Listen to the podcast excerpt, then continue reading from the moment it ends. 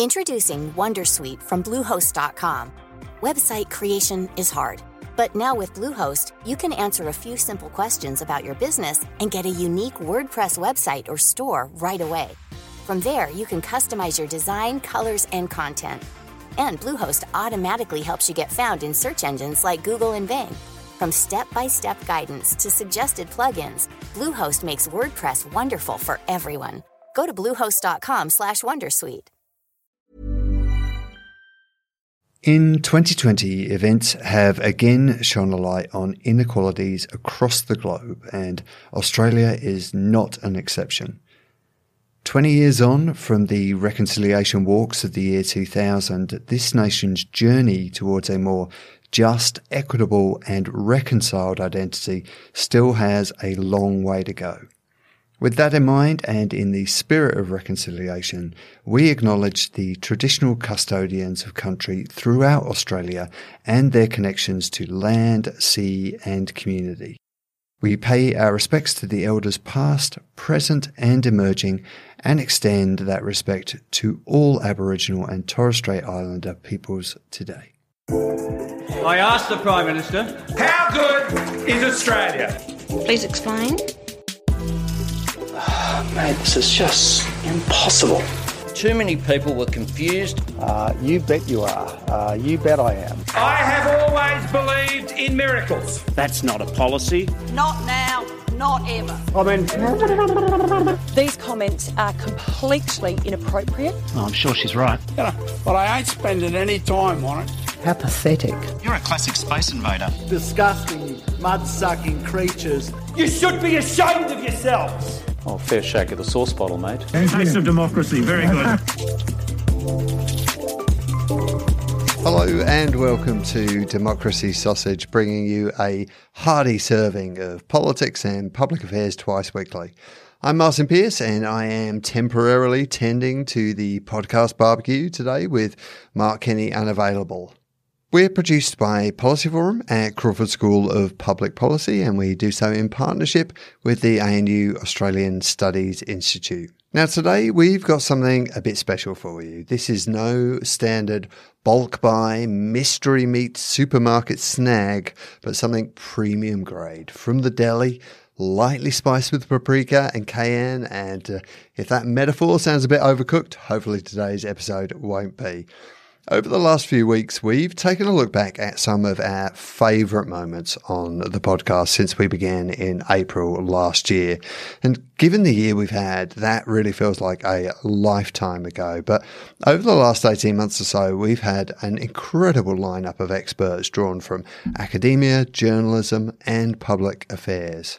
Like any barbecue, it's much better in good company. So, from analysis of last year's federal election campaign to the coronavirus crisis and everything in between, today we'd like to share with you our Democracy Sausage The Best Bits compilation. First up, we go way back to May 2019. It was right after Scott Morrison's miracle win. It feels like a lifetime ago now, given everything that has unfolded since. In this episode, Mark spoke with Sky News chief political reporter Kieran Gilbert and regular guest Dr. Marija Taflaga about the election result that very few people saw coming. And the panel discussed the now PM's fight to the finish, his self belief, and whether or not Bill Shorten and the Labor Party's caution led them to electoral disaster. I think as well, a potent part of his message, and it might have sounded hoaxy, it was a bit cheesy. Uh, you have a go, you get a go, that sort of message, but it's potent because it targets the, you know, traditional Howard battler, the, mm. the, uh, the aspirational voter that Labor did not have a message for. They did not have a message for them. Yeah, these are the, what they call in America the Reagan Democrats almost. Yeah. You know, well, those sort of people need, who, who are working class but who are able to be dragged across to the conservative side because – they have aspirations. They have aspirations. And, and, and already Anthony Albanese has said, we need a message on how we grow the economy, not just share it. That was his opening pitch mm. for the leadership. And I think that this was, you know, in hindsight, it, it, it was a looming vulnerability for them. And, and Morrison filled that gap by saying, by targeting those voters, or has he, as he put it explicitly in his victory speech, the quiet Australians who are going about their work day by day. But essentially what they are is that aspirational class. And mm-hmm. he's uh, right across the country. I think that's a, a message that has resonated.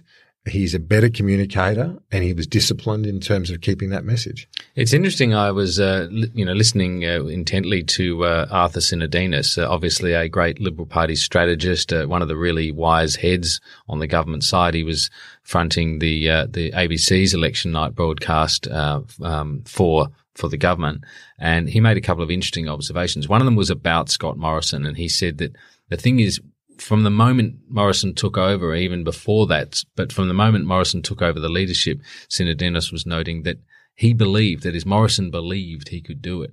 So belief, and I'm not talking about his faith, which we can also talk about, but, but just this in, in, inordinate sort of unshakable belief that Scott Morrison had that he could prosecute an argument and win that argument just, you know, with sheer sort of force of will. Uh, it does seem to have been, the key dynamic in oh, this election campaign. It's a key characteristic of, um, you know, prime ministerial aspirants. And I, if you talk to anyone who's ever worked with Bill Shorten, you'll you'll get a sense that he had a similar belief, but perhaps not in this campaign, or uh, you know, or he just simply went quite. Well, that's uh, a really interesting point. Did, yeah. did, do you think Bill Shorten kind of went missing? Everyone talks about the fact that he uh, you know, the, the, assessment, and I certainly held this view at the time. The assessment in the first couple of weeks of the campaign, he really did seem quite cautious. He, he, he was he was in this odd position of being the opposition leader, defending himself rather than attacking. You know, to try and take government. There was a sort of a reversal of roles there, and and so yes, that belief question is interesting. I think he did have this long term belief that he would one day be prime minister, I think much like Malcolm Turnbull. To, I think it, that belief actually, having watched him closely in this campaign, I think it went all the way up till till Saturday. I, I think he believed he was going to win. Yeah. Well, I think he, believed he, he was going to win, but my point today, my point isn't so. I guess that's right, but I, I guess I'm what I'm getting at is that there was some there was some cautiousness there on the part of Labor in the campaign. Labor had a bold agenda, and everyone talks about the, the sort of political courage of its agenda. Completely understandable that that argument. But in terms of the campaign itself, once it was up and running, I thought there was a sort of a tremulousness in in the way it put forward its position. Well, absolutely. Think, he I was think, reticent think, to do debates. He didn't yeah. do the press club in the final week. He was he, he was cautious, and I think maybe it was playing safe because they thought they were going to win. But little did they know the polling, their polling, uh, internal and published, were, mm. were wrong. Uh, he misjudged the character, I think, of Australia basically with his message. Whereas whereas Morrison came in like a middle order batsman uh, mm. in in a match where they were unlikely to overhaul the total and, and just started playing his shots. Yeah. I mean, there was a freedom in his, you know, as a batsman, you know, he freed his shoulders he and just nothing to lose. Yes, he, he, it was in northern Tasmania the final day on Saturday. He was campaigning to the last yeah, minute. Yeah, yeah, and I think that's really telling. In fact, if you look at what he did in those last uh, few hours, the hours that everyone thought had been obliterated by the you know the grief and shock of the do- death of Bob mm. Hawke on that Thursday night in the last week. You know, um, Morrison, as you say, he was in northern Tasmania on polling day. You know, so uh, the, I think he was the first prime minister to be in Tasmania on election day since Joseph Lyons, who happened to be a Tasmanian. Tasmanian, yeah. Um, so that kind of should have told people that there had there's Absolutely. something happening there. That they think these two Labor seats in northern Tasmania are gettable. He was also in Longman, I think, um, on the day before on the Friday. Um, you know, so uh, and Longman, of course, is another uh, Liberal gain so, in this election. So, yeah, amazing self belief and amazing surgical focus. Almost like this guy handled this like a marketing exercise. He worked out where his markets were. He targeted his messages very, very carefully, and then he just hammered them.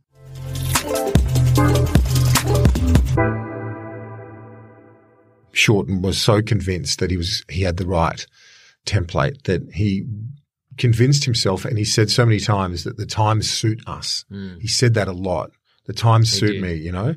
Uh, but they didn't because he put all his eggs in the basket of trying to help those on the lowest and middle, you know, the lowest part of the income range, but not recognizing that as you nudge, you know, most of those people want to be doing better uh, as well. So I just think they they lost that message of opportunity, which they could have incorporated into their fairness agenda. I think they became a bit um, complacent in a way. Like uh, and it sort of shows in what Tanya Plibersek after, afterwards said. She sort of said, well, we wanted, we didn't want to get down in the mud and we wanted to sort of, you know, have the moral high ground and, and, and campaign on our agenda. But what they sort of failed to do was to constantly remind voters during this campaign what a troubled government this has been. Exactly. You know, it's a it's a government that uh, not only has changed its leader several times, but um, has lost control of the parliament. Was so afraid of uh, coming back to Parliament that they only sat for a handful of days this year, so they haven't been really doing their jobs. Mm. Uh, and then when when Parliament did come back, they actually lost control of their own agenda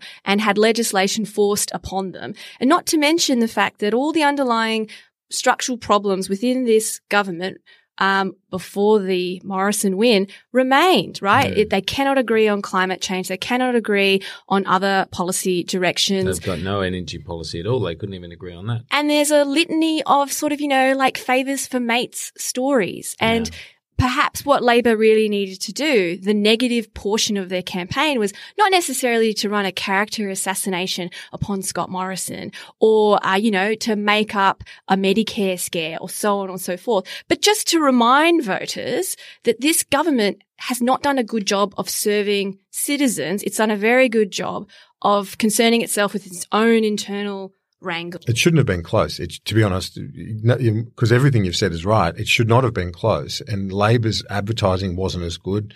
The government was they much did, more. They effective. did run a fair few pictures of Peter Dutton through Victoria. They didn't get a single thing in Victoria that wasn't already penciled into their no, column no. after the election. They didn't get a single seat that wasn't already penciled in think, from the redistribution. I don't think their, uh, their ads and the, certainly the unions, it was nowhere near as potent as the bill you can't afford. That that yeah. was the best out of the campaign, and quite clearly you know, it, it was enough to contribute to this victory. Yeah, it really is. I mean, it's easy to be uh, sort of wise in hindsight, I guess, but it, very. It, yeah, I find it much easier than actually predicting. I mean, I, as I say, I'll say it again. I predicted that Labor would win this election because of all of the fundamentals, Marija, that you just talked about, and yeah. one of the other ones you didn't even mention was, uh, you know, their, their, their women problem. The fact that prominent women were walking away in droves, you know, and standing as independents. Yeah, um, and they took a seat quit. from Tony yeah, Abbott. Yeah, exactly, yeah. Or, or just simply giving up. We return to the end of 2019 in the next clip, where we revisit our conversation with veteran journalist and now ABC Insiders host David Speers. In this segment, David reflects on his role in developing Australia's 24 hour news industry in his time at Sky News. He discusses the initial resistance the channel received from the offices of the Prime Minister and the Leader of the Opposition, who were reticent to have backbenchers stray from the talking points of the day, and the enormous change that this has brought about in Australian politics. Let's give it a listen. It's quite a different uh, um, process, I suppose, or demands on you than than you've been used to. I mean, one of the things about what you've done at Sky has been to be there through the whole development of this idea of the 24-hour news channel or the Yeah. constant news channel, and you've really pioneered that. What do you think has been the major shift that you've seen over that 20 years in terms of the way politics is done and mediated, I suppose, uh, to the people? It's been an enormous change. Um, when I started at Sky, we, we started up a bureau in, in Parliament House and it was just me and there'd never been 24 hour news channel coverage of Australian politics before. We'd seen CNN. We'd seen, you know, Fox News had been there for a little bit and, and B Sky in London, uh, as well with the 24 hour news channel. So we had a few ideas, but no, but, you know, in, in many ways, politics in Washington and London are far more uh, dramatic, uh, than, than what's happening here. So it was a very different thing to try and make Australian politics interesting hour after hour in, in an Australian context, uh, and not always easy. Um, but, you know, we, we started with a few ideas, but really it was about uh, making it up as we went along, feeling our way, what worked, what didn't.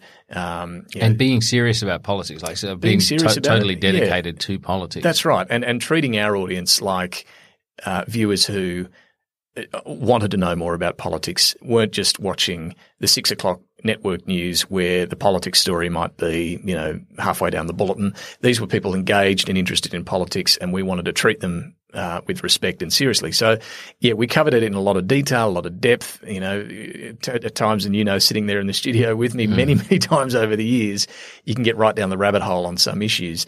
But the audience for that, you know, news channel purpose, uh, like that, they're interested, they're into that. So it was a different, different type of journalism. So that that changed, I think, a lot of the way the political process uh, started. It took a while, but you know, when we started to get um, backbenchers coming on for panel discussions, I mean, you see it everywhere now. But mm. I can tell you, back when we started doing this, we copped a lot of resistance from the Prime Minister's office and the opposition leader's office in particular. They didn't want these backbenchers uh, getting on television and saying the wrong thing, saying something that was slightly off what the talking points of the day were, and there was great risk they saw in doing that for very little reward because there was such a small audience. Um, so we got a lot of resistance from that. Yeah, it's really uh, interesting. You know, a lot of MPs got pulled and told, "Don't go and, and sit in the Sky studio." Uh, eventually, things changed. They all understood this is an important part of the conversation now, and a good way for politicians to get the message out in from a number of different uh, faces uh, in a number of different ways. Sure, they don't always agree, but I think that's been a really good thing for transparency, for opening up debate.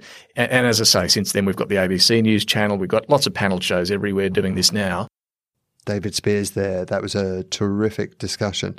Now, moving from the world of journalism to the academy, in this next clip, we hear from Nobel laureate and Vice Chancellor of here at the Australian National University, Professor Brian Schmidt. Recorded in March this year in the wake of Australia's devastating bushfire crisis, Professor Schmidt discusses his weariness with non experts throwing up, as he describes it, crap science in the climate debate.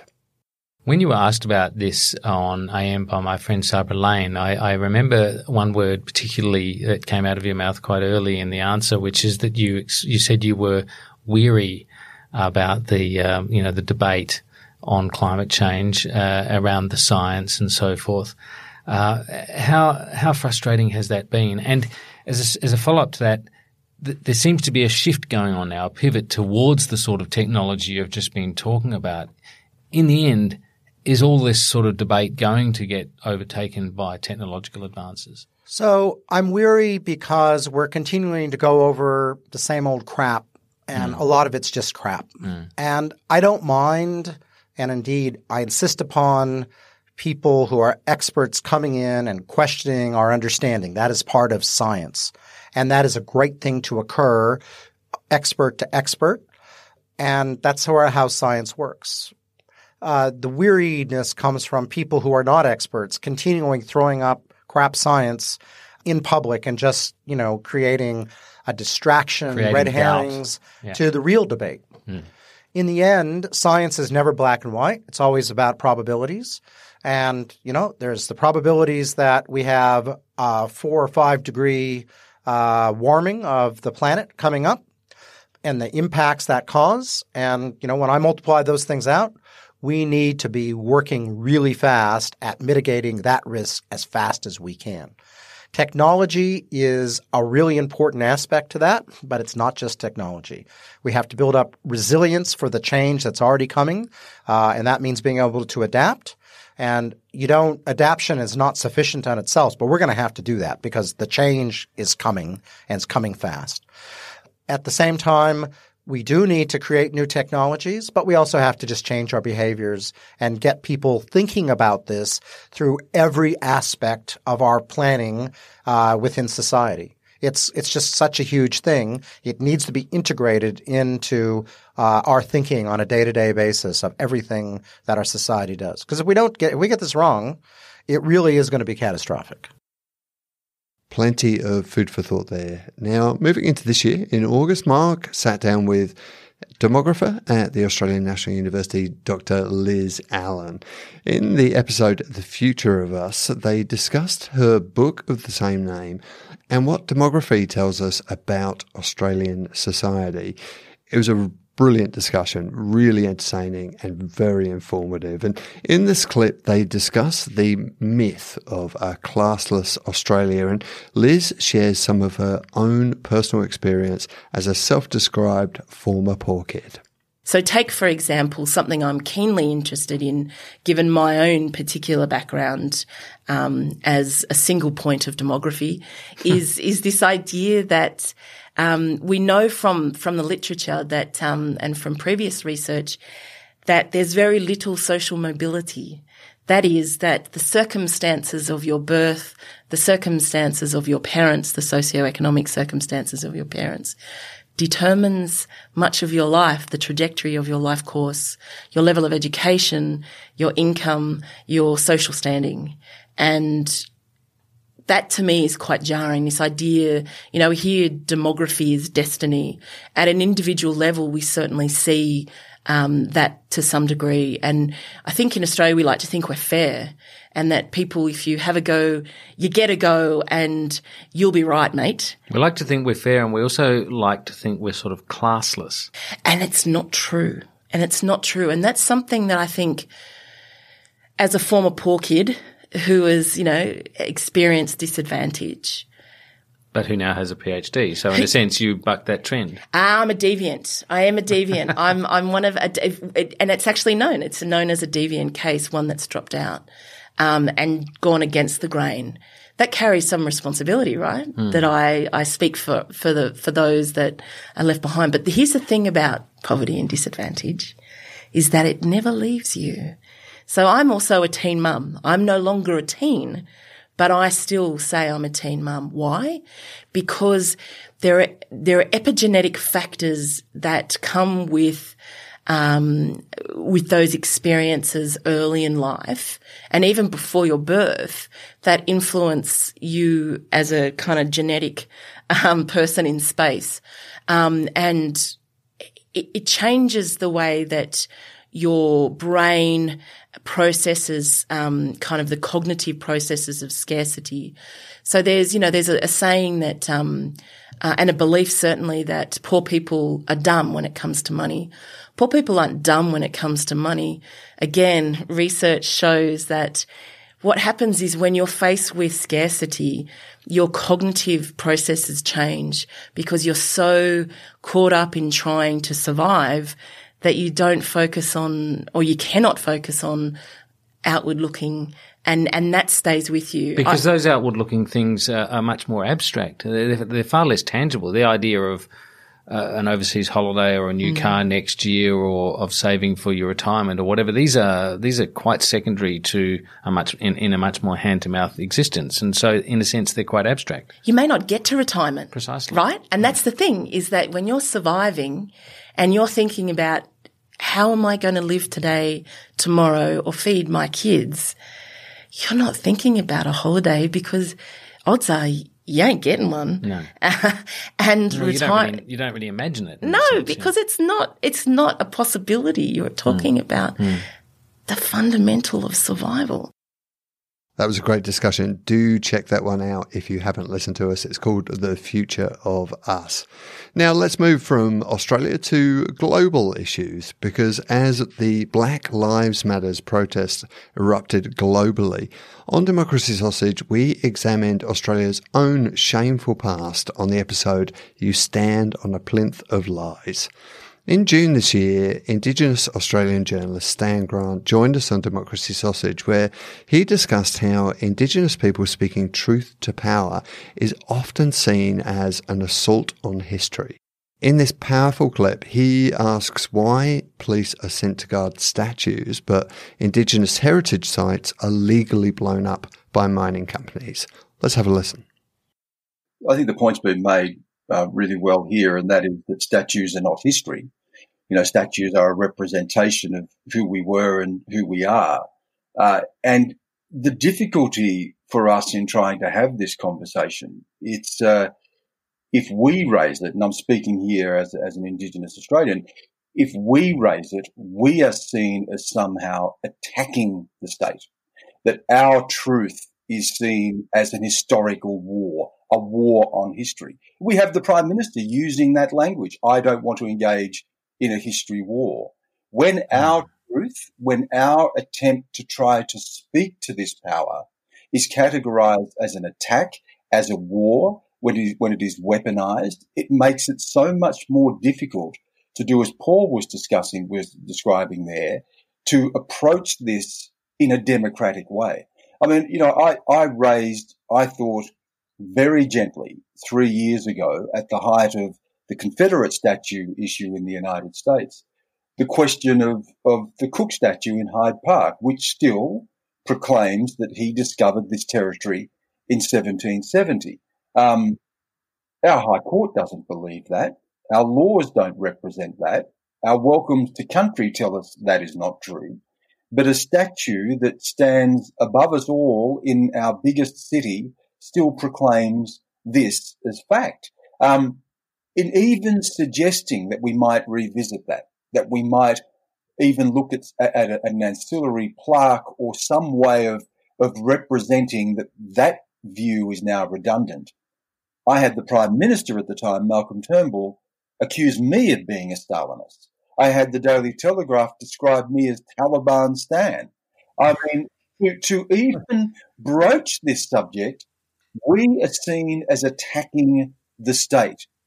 We, we saw the image over the past week of a ring of police standing around this inanimate object, around the Cook statue, which at worst is, is vandalized and you can clean it.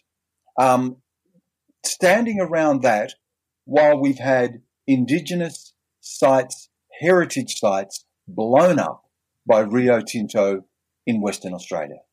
And that should tell us everything about what we value, that we will ring a statue with police and our law will allow for a mining company to destroy our heritage. That's what speaks to the reality of power still in Australia. Stan Grant there with a powerful message. Now, Jim Chalmers is Shadow Treasurer. He's an economist and he's the person that many are tipping as a future Labor leader.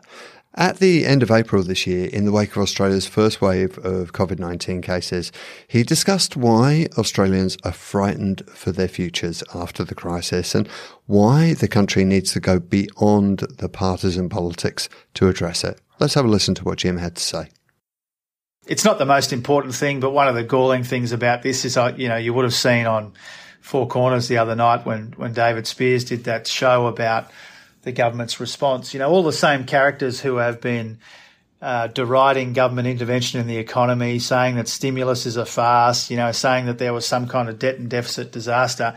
There they all lined up to take credit for the decisions taken uh, during this period. And I think that's as good an illustration of any um, that, uh, you know, that, that history is casting its own verdict on, on how they behaved then in 2009 and how they've behaved since. Uh, and the most important thing is that they, you know, they have learned some kind of lesson. We welcome the fact that they've had a change of heart. Clearly, when uh, economies are in crisis and and people's, uh, you know, hundreds of thousands, if not millions, of Australians' jobs are threatened, then that calls for um, you know, governments to contemplate things that they wouldn't contemplate in normal times. That's the lesson of the GFC. That's the lesson uh, from now as well. I think the, the, the main thing that, well, one of the other considerations as well is if they've learned the lesson of 2009, we want to make sure that they've learned the lesson of 2014 as well.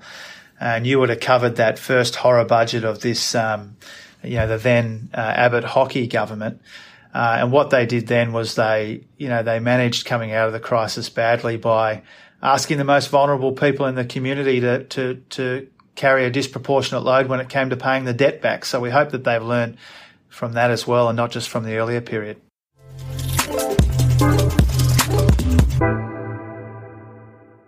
Absolutely. Uh, you know, people in tears, you know, and, and so they're, they're petrified. But the, the other thing about that is that's the near term fear that they have, but they're also really frightened about what the future looks like. And they don't want the story of the, the future Australia, which is written after this crisis subsides, they don't want to be written out of that story. They're, they're frightened about whether they fit uh, in the economy that exists after this crisis. They know it's been a big reset. They know that all of the old certainties have sort of, in one way or another, been blown up.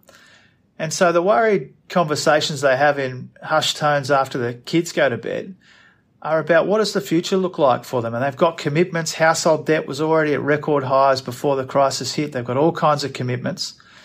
Uh, and so I think one of the reasons why the onus is on us to come back to some of those earlier questions, to be responsible and constructive, and why the onus is on Scott Morrison to be more inclusive and, and, and to seek consensus more genuinely and to involve the states uh, is because this isn't actually in the end about a political contest. It's about what the story of Australia is after that and whether, you know, real people and real communities are written into that story. And right now, if you talk to enough people, there is enough fear that they're going to miss out, that there's going to be a generation of people who miss out after this. And that's the most important thing we have to focus on. What do you think is the uh, within within that framework of focusing on that? What do you think is the uh, the key to that? I mean, wages, for example, obviously jobs are important. Going back to the point about changing the the consultation time for EBAs. I mean, the logic of that was a lot of industries are facing, a lot of employers are facing dramatically reduced demand and, and, and difficult circumstances. And so might need to make quite quick adjustments to, you know, to their, uh, to their operations. Um, you know, that's, that's kind of understandable at one level. Um, but what, what, what do you think looking forward is the, is the key to the recovery? Is it to do something about stagnant wages? And if it is, what is that thing? Well, you know, how do we unlock wages growth, for example? Well, the most important thing is you keep as many people attached, you know, in the time being, because that impacts on how you recover out of this. You know, you would know from the early 90s recession that a lot of people who lost their jobs then didn't find their way back in the labour market, particularly older male workers. That was a massive, massive problem. And so it matters what we do now to that, to that challenge, to what the recovery uh, looks like. Now, in our last clip, before we take a quick break, we stay with the Australian government's coronavirus response. What is it that drives government decisions about what policies get funding and what don't? Many would say that it's ideology, but as economist Richard Dennis explained to us, there is a big difference between ideology and interests. And very often it's the latter driving choices in so many crucial policy areas.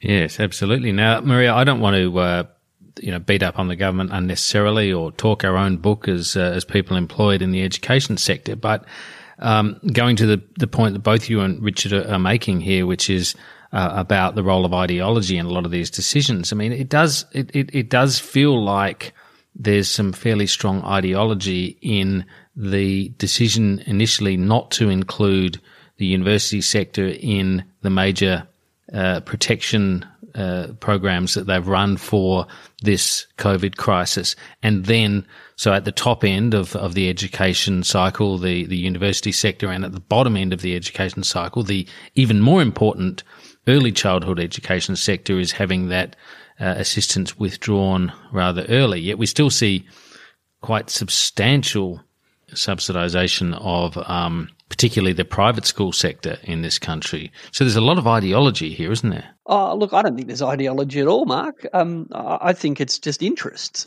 Uh, ideology refers to, no, it's a big difference. Uh, ideology refers to a consistent set of ideas. Uh, and ideology shouldn't be a dirty word. People should have consistency in their sets of ideas. So, so let's break that down. As I said before, you know, the government loves to subsidise some forms of energy, brackets fossil fuel. Uh, they don't like to subsidise other forms of energy, such as renewables. They love to subsidise some forms of education, like private schools. They don't like to subsidise other forms of education, like public universities. They made JobKeeper available, by the way, to the privately owned universities. Um, uh, Gladys Berejiklian, often criticised for being sort of a zealot when it comes to privatisation, literally spent a billion dollars of taxpayers' money to buy a football stadium so she could knock it down and build a new one. There is no ideology at play here whatsoever. There's just interests. There are just preferences. There are just desires. And and I actually think we, we, we, flatter people unfairly when we call them ideologues. Again, it's hard to be an ideologue. It's hard to be consistent. It's hard to keep standing up for one side of the argument.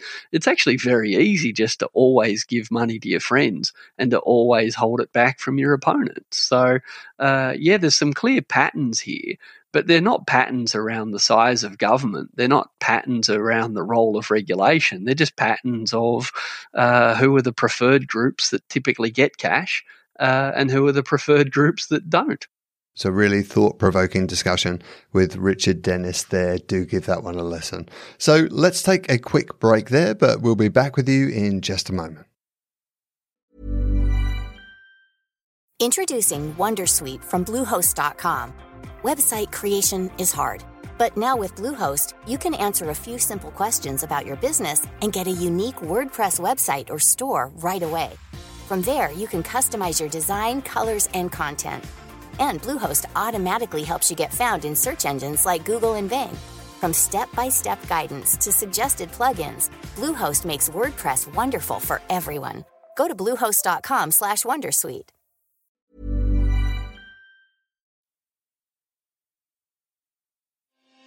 Hi, I'm Sharon Bessell.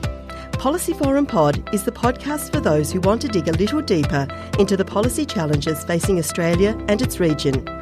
Each week, we bring together expert analysis to tackle the big issues facing our region and to propose policy solutions.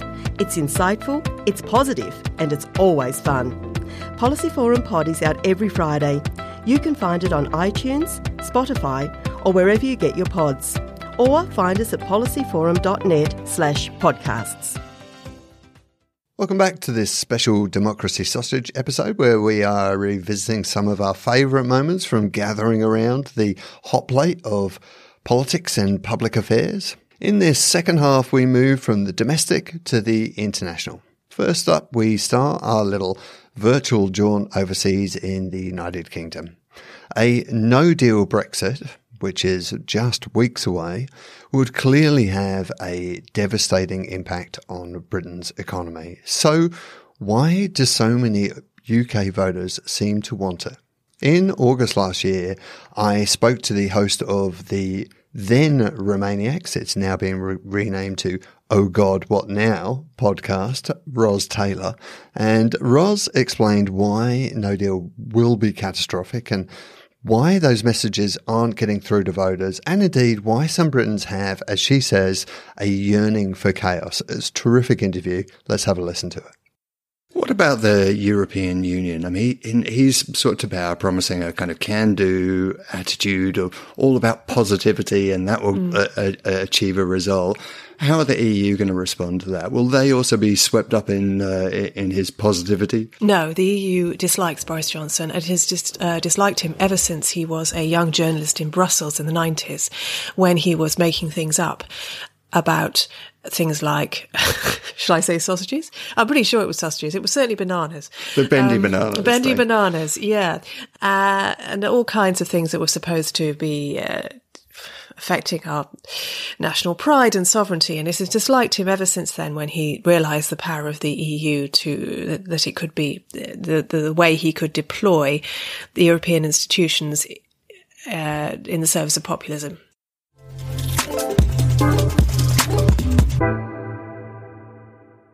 One of the reasons why Johnson won the leadership was because of a lot of entryism in the party, a lot of people who previously members of UKIP, um, the UK Independence Party, which has been around since the uh, early 90s in various forms, joined the Conservative Party specifically so that they could vote in the leadership election and get Boris Johnson.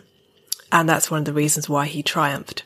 So they are not representative anymore. Having said that, they have, they and the Brexit Party between them have managed to pull public opinion towards the acceptability of no deal, which is the real thing that has changed. I mean, I, I hold Theresa May partly responsible, at least for this, largely responsible because she used to say no deal is better than a bad deal. And that was, you know, bollocks to use a British expression.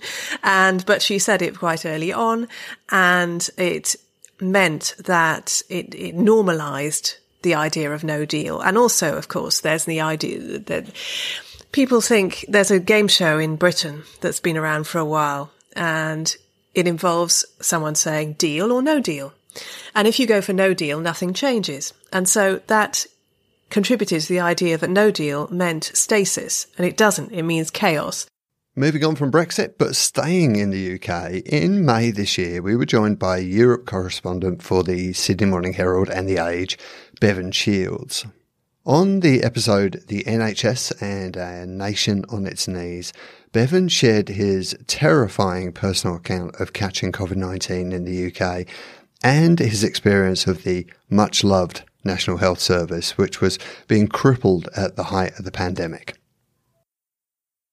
You were also desperately ill. Can you talk us through your own personal experience of that? Yeah, it wasn't a fun time, and I'm glad it's over. To be honest, uh, I'd actually started started covering coronavirus when it first took hold in northern Italy, and I never really imagined. I mean, I knew there was a risk, but I never really imagined then that I could get it um, at some point. And I didn't get it from uh, Italy. I ended up getting it when I was well, well and truly back here in London, and I I'd been working hard for a good good few months, really really hard, and I just woke up one day and felt absolutely exhausted, really drained. Um, my body was a bit sore, uh, so I asked for a couple of days off because I just thought I was I was tired, I was exhausted, uh, and then gradually over the next few days, other symptoms developed. My neck and head felt like someone had really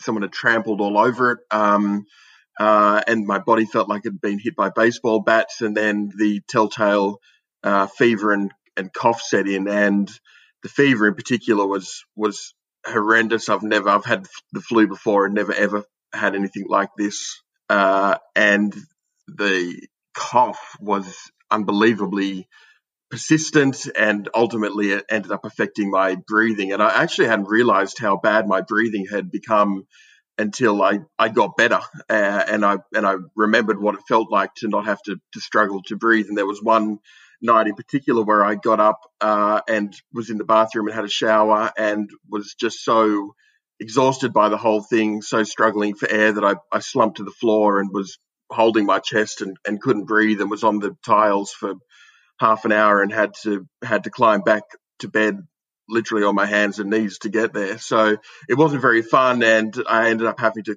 call the ambulance. Uh, that was the advice from the NHS. Uh, they came and said, "Look, yes, you're sick, but your local hospital, which actually happened to be the one that the Boris Johnson was in." Uh, they basically said it's very full, uh, and we're not really sure what they might be able to do for you there. Uh, so I decided to stay home and rode it out, and luckily got uh, got better. Yeah, that was the critical night, wasn't it? When uh, you could have gone either way, and they were sort of saying to you that if you went there, you you might end up in a in a corridor, and that unless you really need to go there, you might you might be better off staying where you are, and sort of left it in your hands, and you made that decision. I saw a uh, a message from you around that time. I think it was on Twitter.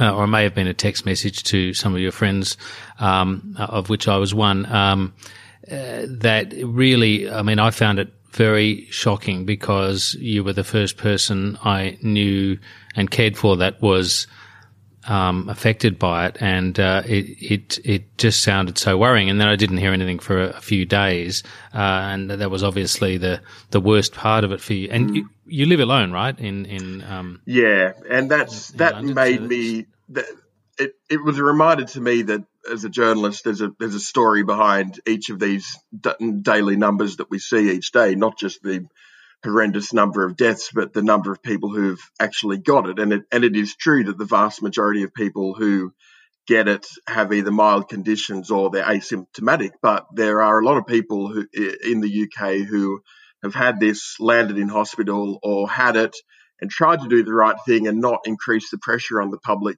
health system and stay at home and ride it out and, and not had an, an enjoyable experience. And I think we will, when we look back at this over the next year or two, there's an increasing focus now on what not just the official toll, but what's termed the, the, number of excess deaths, and that's the number of deaths that are being recorded uh, across the country at this time of year compared to the five-year average for this time of year, and that shows that there's possibly maybe you know 55,000 people who have died over and above what we would normally expect for this time of year. And that figure doesn't match up with the official death figure, which is about 35,000. So there's something, there's something going on. There are a lot more people suffering, I think, than, than we, than we realize.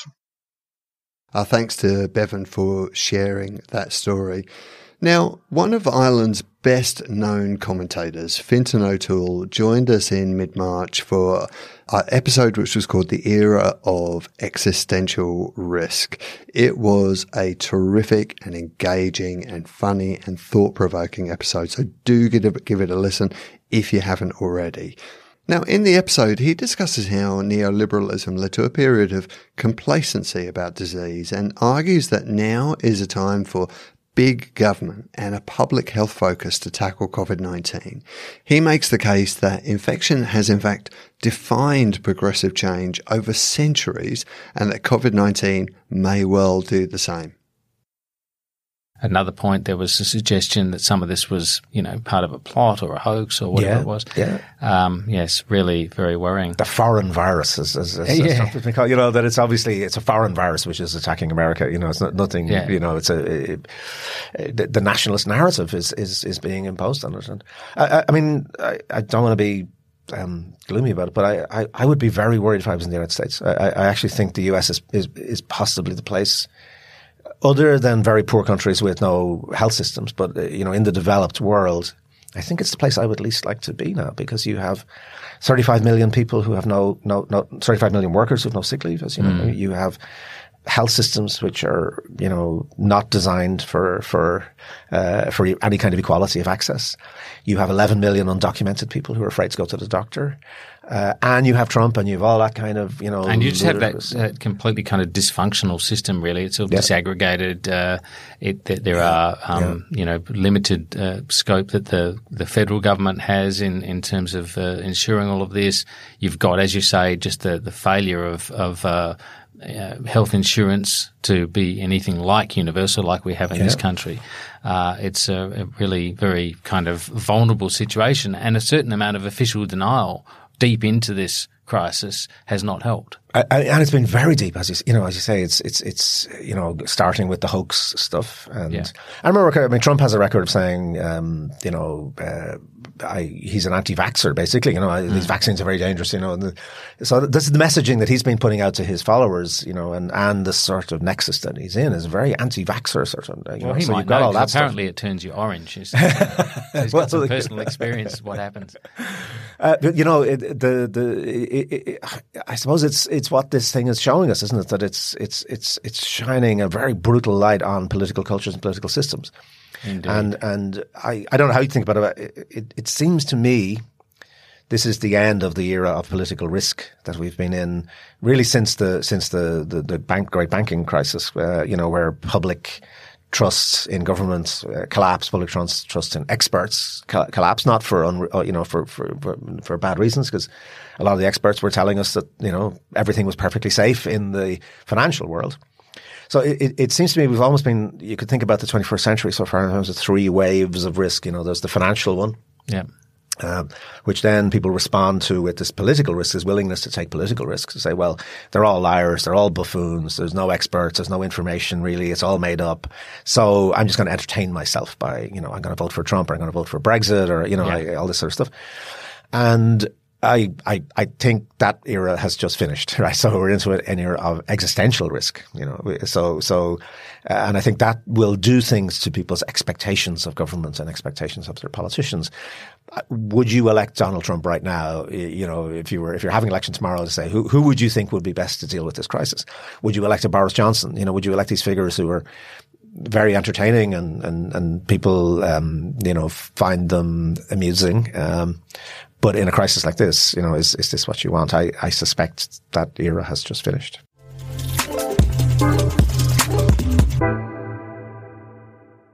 If you go back to, uh, you know, the high point of the neoliberal um, tide, you know, coming in from 1979, 1980, Thatcher, Reagan, I mean, it's probably Reagan's statements, if you remember, uh, where where he said uh, that that you know they made the joke about the ten most terrifying words in the English language. I am from the government and I'm here to help. Yes, and that summed up brilliantly. And of course, Reagan was you know brilliant at, at you know putting a kind of folksy gloss on this actually right wing anarchic um, hatred of government. You mm. know.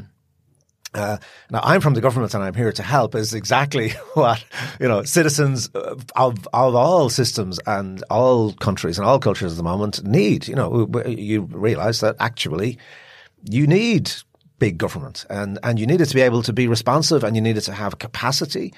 Uh, and you need it uh, to have a sense of, of, of, equality has to be at the center of this. You know, I, I think this is really going to challenge that whole idea that inequality is good and natural because if you stand back from this uh, what's been the great driver of progressive change over the last 200 years? It's actually been infection. You know, the, the, the biggest single thing that, that makes rich people think, I can't insulate myself from the poor. I'd love to, but I can't do it. Is you know, it's the what historians call the great sanitary awakening of the 19th century. You know, clean water, plumbing systems, sanitation systems. That then leads into uh, when you, you know scientific capacity comes into mass immunization, then national health services. You know, th- these are the things which are kind of driven progressive change, and uh, perhaps looking back, there's a sort of weird coincidence between the rise of neoliberalism and this period of complacency we've been in, where the mass immunization starts to work.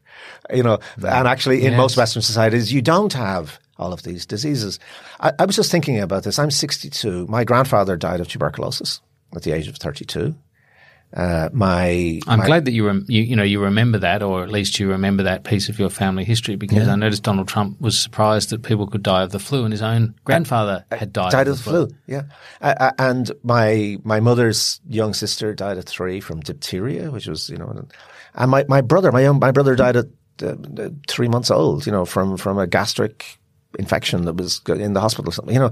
Uh, uh, and we, we took that, I don't mean we took for granted in the sense that we thought it was okay. It was absolutely terrible. It was shocking and, mm. and appalling effects on people's lives. But, I, you know, I grew up, I'm not that old, but I grew up in a world that was a world of airborne infection, you know, and, yes. and, and therefore society had to be organized around that. I mean, I remember the, getting on the bus and there used to be a sign saying, please do not expectorate. and I, I, I was just thinking about this. I, and, uh, I, I don't remember a time when I didn't know what expectorate meant. you know, you knew it meant spit, but, but even as a child, you knew, because, you know, that was the world you, you grew up in. There were, there had been a polio epidemic, for example, in, in Ireland in the late 1950s. So, you know, I was in school, there were kids in calipers, for example, you know, with their legs which had been paralyzed by polio, which is a, was a virus. So, we lived in a world of infection and, and that was terrible, but the, I almost said there was an upside to it. But what it did mean was that there was a very profound sense that disease was, was public. And what we've done, if you if you think about the kind of coincidence of the neoliberal era with what we've done with health, we've privatized health, uh, both in terms of structures very often, privatizing systems, but also, you know, health is your responsibility. It's about your diet. It's about your exercise. And I'm not saying those things are wrong. Of course they're not wrong because not all disease is, is communicable. I mean, heart disease mm. and cancer and all the rest of it. But, but the sense of public health, which has been such a driver of progressive social democratic policies or liberal policies in, in, in, in, in, in the American sense, uh, over the last 200 years has been lost and we're suddenly regaining it. I mean, health has just become public health again. Uh, and yes. I think that has very profound implications for the way in which we're going to think about governments, uh, and the way we're going to think about the state and what our expectations of it are and how we organize societies. Such a great discussion. It was a real pleasure to hear that one again. Now, Australian journalist Jonathan Swan made headlines this year for his explosive interview with then President Donald Trump. But before that, he spoke with us about Trump's coronavirus response. He discusses Trump's obsession with polls and the stock market, why the president is so ill equipped to deal with the public health crisis, and the moment when Trump realized COVID 19 was out of his control. Let's have a listen to that now. There were two reasons initially why he was unwilling to uh, listen to his advisors. Number one was he has this obsession with the stock market. It's probably the singular. I remember covering. I've been covering him since 2015, and I remember covering him on the campaign and going to rallies and when you talk to Trump in that period, he was obsessed with the polls, right? And it was when he was polling particularly well. He was in the primary. It was something he could boast. He always needs a metric with which he can say, this is how good I am. This is the number that, that stipulates exactly how amazing I am. And when the polls stopped being good, he turned to the stock market and the Dow became his poll and he was obsessed with it. And it colored so much of his thinking. Uh, it colored the way he thought about trade deals. It colored the way he thought about anything. And the best way to think about Trump is, and I'm not, it's not an original observation, but it really is how he operates. He's a day trader. He doesn't think in the long term. He thinks about what he needs to do to get through the next minute, hour, news cycle? What can I do and say right now to get instant gratification? And of course, when people started to talk about this virus in late January, it was something that only in his mind posed one thing, which was this could really screw up my beautiful economy and my beautiful stock market if people get overly spooked about it. He genuinely didn't think it was going to come here. And in his mind, you know, putting in some travel restrictions was was going to sort of hermetically seal off America. There was a period where he didn't want to let people in off one of these cruise ships because it would add to the numbers of people that were infected. And so for the longest period of time, mostly through February and early March, that was the mindset. What can we do? And, and then you had advisors going out saying we've got this thing contained, et cetera, et cetera. And then there was this moment in uh, probably around March 11th when it dawned on him that this was out of his control, that this was not something that he could tweet away. This was not something that he could, you know, describe as fake news or use his usual toolbox. And that's been the greatest frustration for him because, frankly, there's been so many times in this presidency where commentators have said this is the mortal blow or this will undo him, whether it be the, the threat of his financial records coming out with Deutsche Bank or the Mueller investigation and Russia, or this is the final shoe to drop. And he's actually uh, constitutionally pretty well set up to manage that kind of uh, assault. But when it's something where you actually have to rely on the government, which to a large extent he's gutted, um, experts, uh, bureaucrats, uh, the scientific community, uh, calm, measured, consistent public communication. This is not what Donald Trump does. So, right now, for example, you have this situation where he has completely moved on from the public health messaging, explicitly so. He doesn't want to be out there talking about statistics or, you know, the need for social distancing. He is trying now to position himself as in this election the candidate who's going to reopen your economy, who's going to bring back the glory days of the economy. You know, he's out there not wearing a mask. He loves the visual contrast of him being mask free and Joe Biden wearing a mask.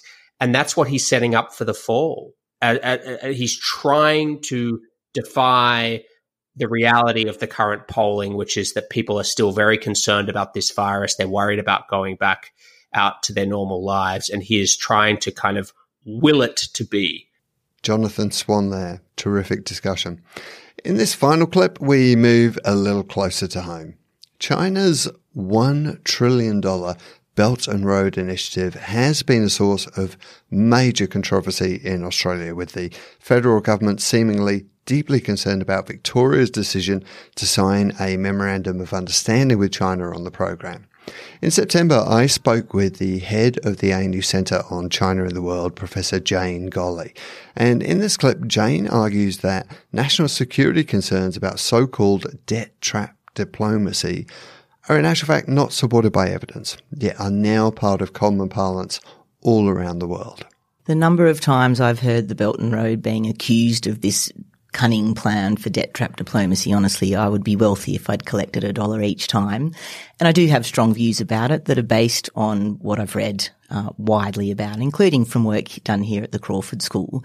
Um, I mean, basically, the idea of debt trap diplomacy suggests that Beijing or any other government might deliberately go in and loan lots of money uh, to another country watch that country fall into the or find themselves unable to repay those loans and then use that as leverage against them to make them comply with their foreign policy wishes.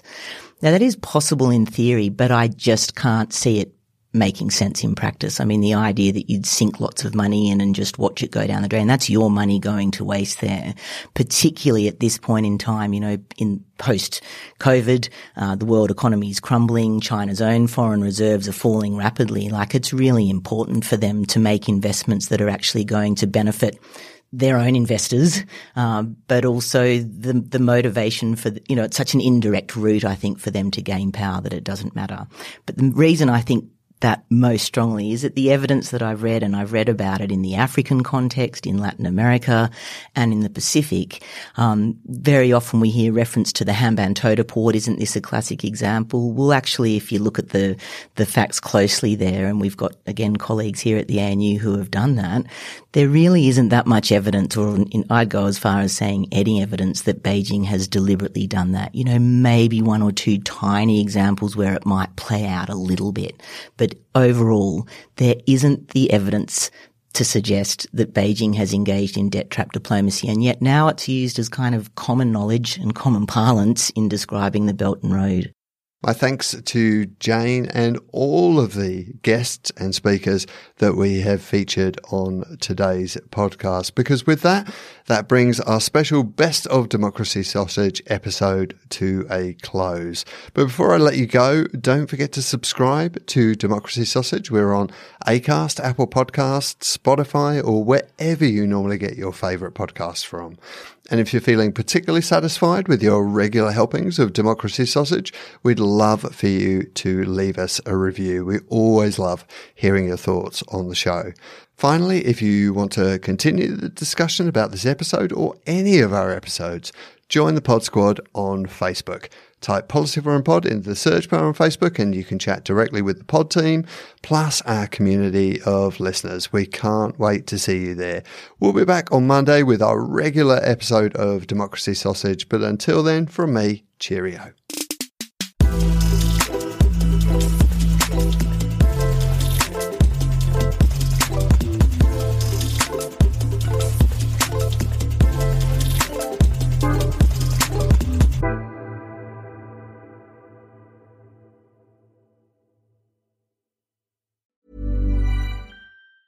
Tired of ads barging into your favorite news podcasts? Good news. Ad-free listening is available on Amazon Music for all the music plus top podcasts included with your Prime membership. Stay up to date on everything newsworthy by downloading the Amazon Music app for free or go to amazon.com slash news ad free. That's amazon.com slash news ad free to catch up on the latest episodes without the ads.